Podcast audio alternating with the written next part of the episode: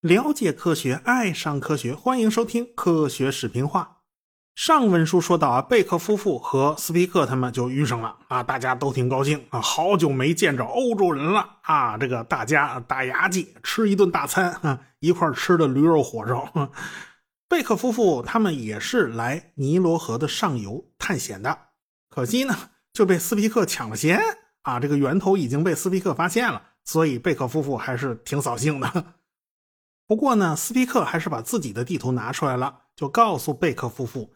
尼罗河上游的源头就是维多利亚湖，尼罗河从维多利亚湖流出来的那个地方是里蓬瀑布，然后呢，沿着河往下游走，在卡鲁马瀑布群附近啊，这尼罗河突然就向西折了啊，向西拐弯了。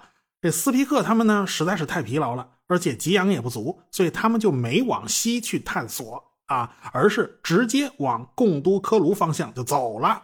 所以他建议啊，贝克夫妇可以去那一段他们没有探索过的河道碰碰运气啊。据当地人说，那边还有一个大湖，估计也就是走两个礼拜的路程也就能到了。这个贝克夫妇听了斯皮克的建议啊，他们就决定去探索那一段尼罗河的河道。他们来的时候是坐船来的呀，一共是三艘大船，现在他们自己就用不上了，就给了斯皮克他们。斯皮克就可以坐着这些船呢，就沿着尼罗河顺流而下，一直到达开罗。那么到了开罗就可以回欧洲了。至于斯皮克他们几个如何回欧洲，我们这儿就按下不表了。我们单说贝克夫妇。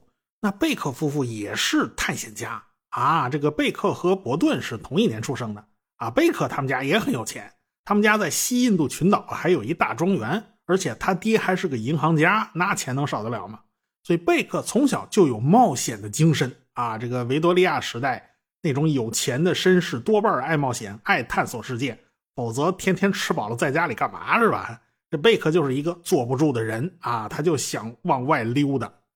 这个贝克曾经在斯里兰卡住了八年，不为别的，就是为打猎。他特喜欢打猎，你可见他瘾头有多大。后来呢，他去东欧当了工程师。他在德国上的大学啊，学上学的时候学的就是土木工程，所以架桥铺路那是他老本行。后来呢，他就在保加利亚闲逛啊，在闲逛的时候去了当地的奴隶市场，从奴隶市场买了一个白奴，还是个女孩啊。那年头有白奴啊？那有啊。被贩卖的奴隶可不仅仅是黑人哦，白人一样被卖啊。保加利亚呢，当时是奥斯曼土耳其帝国的一部分。贝克来这儿呢，是找老朋友一起打猎的啊，他就这瘾头大啊，顺便就到处逛逛，结果一眼就看见了这个女孩啊。这个女孩名字叫佛罗伦斯，出生在罗马尼亚，她家里是匈牙利的贵族啊。那年头啊，欧洲隔三差五的闹革命啊，这个一八四八年闹欧洲革命的时候，他们家的家人就被杀了，所以他年仅十四岁就被贩卖为奴。流落到了保加利亚的多瑙河沿岸，结果正好被贝克就碰上了。佛罗伦斯后来成了贝克的第二任妻子啊，他们是在欧洲结的婚，但是呢，这个举办的婚礼好像不太算数啊。这个一贝克就答应他，回到英国以后，咱们再举办一次婚礼啊，那那时候肯定算数啊。所以贝克就带着他一起踏上了尼罗河探险之旅。佛罗伦斯呢，也就成了贝克的好助手。当时啊，这欧洲女性穿的大裙子，弄得跟降落伞似的啊，风一刮都能给吹翻了，就跟那个电影《乱世佳人》里边那个架势差不多。你到了非洲，你不能穿这个，啊你必须换成裤子。好在那时候已经出现了女士专门用来骑马的那种裤子啊，他们穿那个裤子还是比较方便的。不过他们在非洲骑马的机会实在是太少。多半啊是骑驴，要不就骑骆驼啊，要不就骑牛，反正基本上就不怎么骑马。佛罗伦斯在队伍里面呢是忙前忙后的，忙个不停。因为贝克脾气不太好啊，他不太善于沟通啊，所以这个沟通上下啊，安抚下面群众的工作还得是佛罗伦斯来做。所以他们两个实际上是有分工的。他们俩呢在东非溜达了很长时间，学会了阿拉伯语。在阿比西尼亚高原呢，还探索了青尼罗河的上游，后来呢，才到了苏丹来探索白尼罗河。啊，这个往白尼罗河上游走嘛，就碰上了斯皮克和格兰特。天下无不散的宴席呀！啊，那个一头驴也做不了多少驴肉火烧啊！吃完驴肉火烧以后，他们就跟斯皮克分手了。啊，贝克夫妇带着十七个勤杂工、二十一头驴、少数几匹骆驼，就开始往白尼罗河上游走去了。说实话，他们这种自费掏腰包的考察活动啊，是不能和斯皮克他们比的。斯皮克动辄就带着二百当地人前呼后拥的往前走，他们这十几个人实在是不够看的。所以他们就只能和当地的象牙商人一起搭伙啊，一起走。他跟那象牙商人混的还都挺熟的，但是人家象牙商人不是去探险的，人家去做生意的，所以他没有必要走直线啊，也没有必要取捷径，人家就是一个贸易点一个贸易点的走下去。那贝克夫妇他也不能着急啊，他只能跟在人家屁股后头溜达，每天走不了几里地，正好又碰上天降大雨，河流泛滥，于是他俩就走不了了。被困在一个山头里面长达半年，这贝克倒是土木工程师出身嘛，盖房子是他专业范畴之内啊，所以这两口子亲自动手打造了一个小木屋。不过这当地蚊子实在是太厉害了啊，这个他们俩都得了疟疾，那体重就一个劲儿的下降，驴啊、骆驼呀也死的差不多了，雇佣当地人勤杂工啊。他们全得了天花，你说怎么什么毛病全赶上了？反正什么倒霉事都让他们摊上了啊！就这么折腾了半年，哎，这大水才退下去。这两口子骑着牛，带着队伍继续探索啊！没办法，牲口死光了，找不着其他牲口。这牛还是花重金从当地村子里买的。这一路走的实在是太辛苦了，天上还时不时的下暴雨。这两口子呢又病了，躺在担架上，得让人抬着走。再往前走呢，是一个大的部族的领地啊！你要去探索，必须从他们那儿过。这个部族的领袖酋长啊，他多少有点贪得无厌的样子。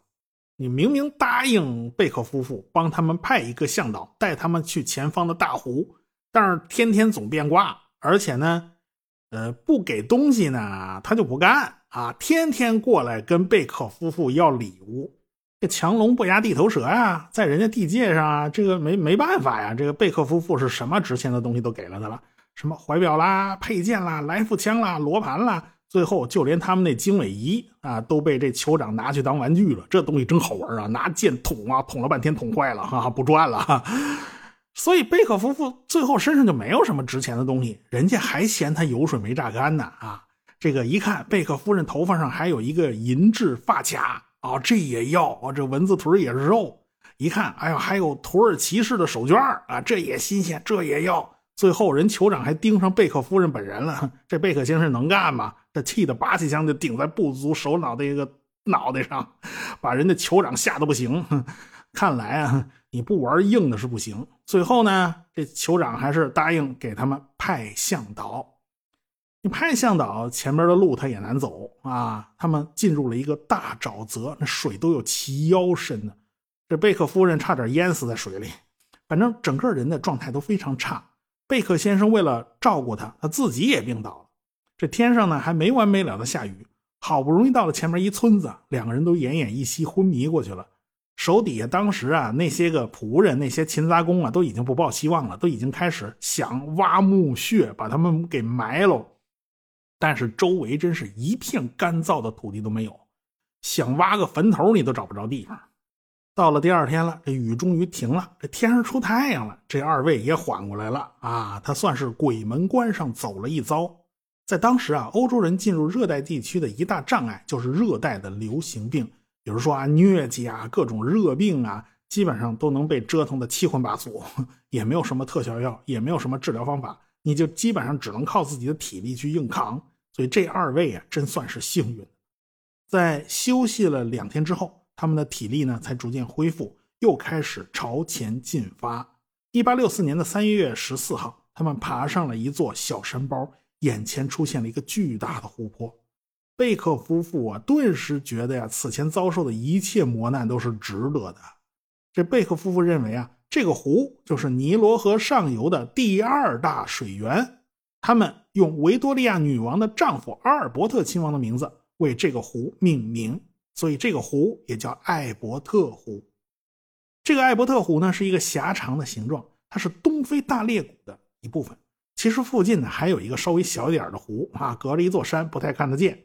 后来呢就被著名的探险家斯坦利取名字叫爱德华湖，啊，用维多利亚女王的儿子爱德华王子的名呃名字命名的。反正啊，这一家几口子全凑齐了，都在这一片儿从北到南，艾伯特湖、爱德华湖、基伍湖、坦噶尼卡湖基本上都是狭长的形状，而且明显排成了一条曲线。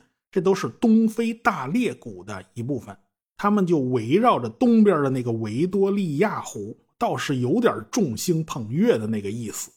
那贝克夫妇沿着白尼罗河逆流而上，到了艾伯特湖。那也就是说，尼罗河是从艾伯特湖流出来的。那么尼罗河是从哪儿流进艾伯特湖的呢？它上游不是维多利亚湖吗？这艾伯特湖应该不是第一个大湖，所以呢，贝克就得找啊，他就弄了个独木舟啊，探险队坐船去寻找尼罗河的入口。他途中遇到暴风雨，这帮人差点又把命搭上。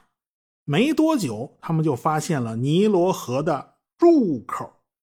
其实呢，尼罗河从维多利亚湖流出来以后，七拐八弯的流进了艾伯特湖的最北端，马上一拐弯就流出去了。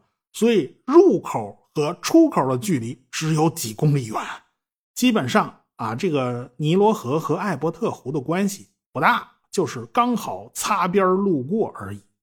所以贝克夫妇就坐着船沿着尼罗河逆流而上，前面的河面就突然变窄了。河岸就变成了六十多米高的峭壁，水在峡谷间奔流啊！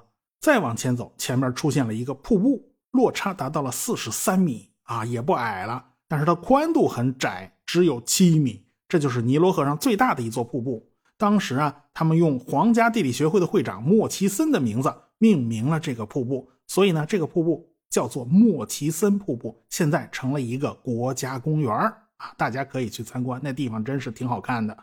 可能有人会觉得奇怪啊，咱们上次不是说过吗？这个斯皮克是用皇家地理学会的会长李鹏的名字命名了李鹏瀑布，这回怎么换成莫奇森了？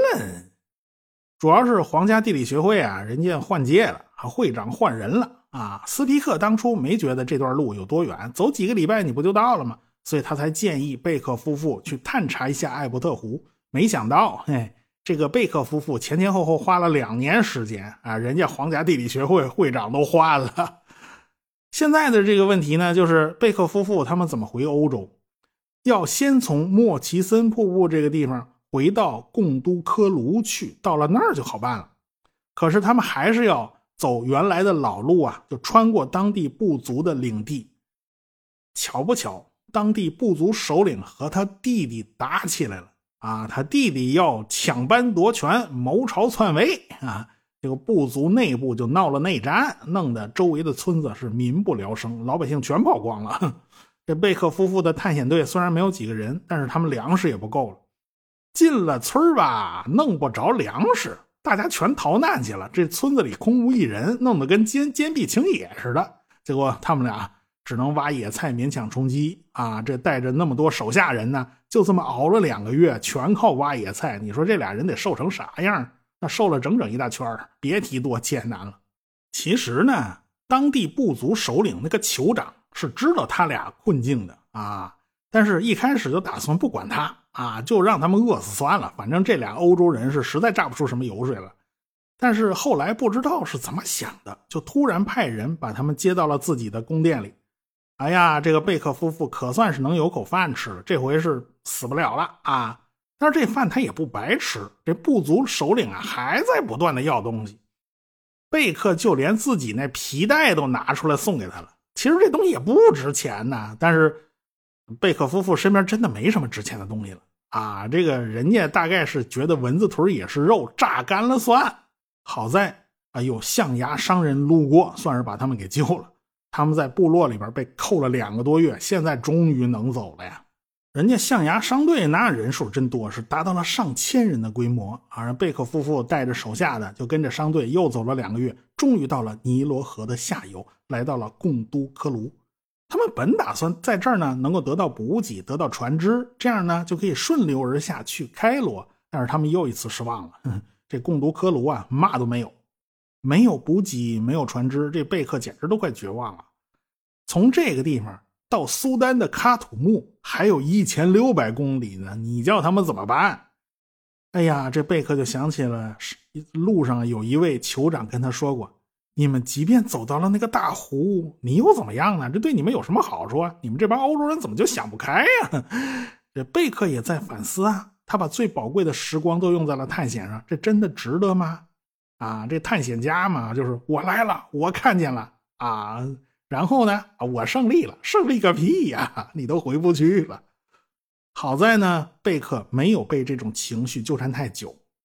事在人为啊，刚好来了一艘装奴隶的船，这船上闹鼠疫啊，这一船人死的差不多了，这种船谁敢坐呀？所以贝克啊就跟船主商量好了，租下这艘船，租金四十英镑。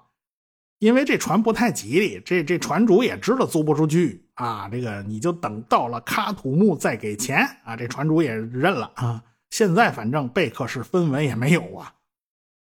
你想，这船上刚闹了鼠疫，死了这么多人，谁敢坐呀？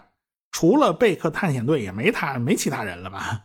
所以船主呢，也就只能凑合着啊。但是你这你这上面死过人呢，这怎么处理呀？贝克还是有办法的，他用烟熏为整艘船消毒。即便如此，也没有办法完全消毒。你说哪哪都不剩，这不可能。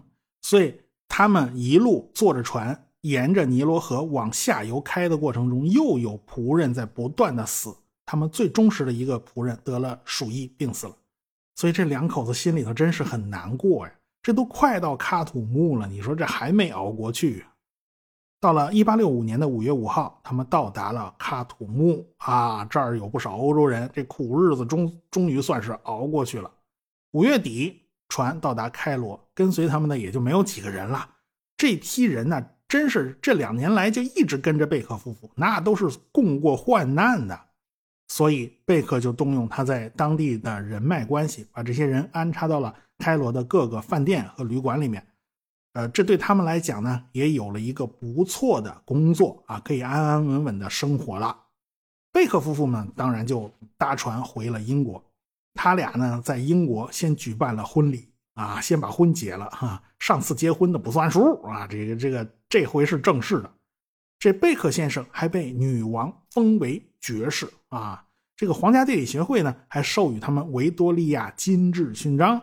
所以这两口子的传奇故事就成了英国人茶余饭后的谈资了啊！说白了，按现在的话说，他俩变网红了。那么，那个斯皮克怎么样了？他不是早回来了吗？没错，他和格兰特早已经回到了英国，而且也受到了皇家地理学会的热情欢迎。皇家地理学会啊，举办过多次关于尼罗河源头的研讨会，但是这个斯皮克还是遭到了很多人的反对。反对最激烈的就是当初那搭档伯顿，所以皇家地理学会的会长莫奇森就打算在一八六四年九月十六号，咱开个辩论会，趁着啊这个英国各位探险家正好全在国内啊，大家碰个头聚一聚，咱就把这事儿说清楚，行不行？当面锣对面鼓，咱也不要后边扇小阴扇子了啊！哪知道就在辩论会举行的前一天，噩耗传来。这个斯皮克中枪身亡了，死在了他亲戚家的领地里边。这伯顿就第一个跳出来了，他说斯皮克是自杀了。你要说这伯顿真是说不出什么好话来，整个一毒舌。他非说人家是畏罪自杀，这都哪儿跟哪儿啊？啊，说他非要说人家啊没脸参加辩论啊，这个没脸见人，所以就自己把自己打死了。其实呢，经过警方的。法医验尸发现，是斯皮克在翻越一个墙头的时候，这猎枪走火了，这子弹刚好打穿了他的胸膛。啊，他是去亲戚家的猎场里打猎的，没想到就发生了这个悲剧。那现在这这人都死了，这辩论会还开不开啊？这个叫伯顿一个人在那儿练单口相声啊，一个人对着台下白话，那多没意思啊！呃，所以呢，这个辩论会也就不开了。各位探险家呢也都很忙，他们难得在英国国内待着，既然会不开了，他们也就撒腿全跑了啊！该干什么干什么去了。所以呢，这档子事儿就算过去了。就在第二年，贝克夫妇历经千辛万苦，终于回了英国。这下问题可以搞清楚了吧？啊，没有，这事情反而更糊涂了。因为啊，到此为止，伯顿、斯皮克、贝克夫妇都觉得自己已经弄清了尼罗河源头的种种疑问，但是他们三个人没有任何一个人能拿出一份尼罗河源头地区完整的地图。说白了，这三个人都有连蒙带猜的成分。伯顿是死不承认斯皮克的结论的，他不认为维多利亚湖就是尼罗河的源头。那斯皮克是走到了维多利亚湖的最北边，看到了有一条大河流出去，这条河真的就是白尼罗河吗？斯皮克并没有沿着这条河一直走下去，啊，不过有人说不对呀。那在斯皮克的指点下啊，明明贝克夫妇是从下游一直逆流而上，追到了艾伯特湖，这难道还不够吗？呃，这当然不够啊，因为斯皮克看到的那条河与贝克夫妇看到的那条河，真的就是同一条河吗？他们俩考察的地区画出来的地图啊，它没衔接上，中间还差一块呢。要知道啊，非洲中部那是热带啊，那河流纵横啊，天知道这是哪条河呀？所以，作为皇家地理学会的会长莫奇森，他觉得这事儿还没搞清楚呢。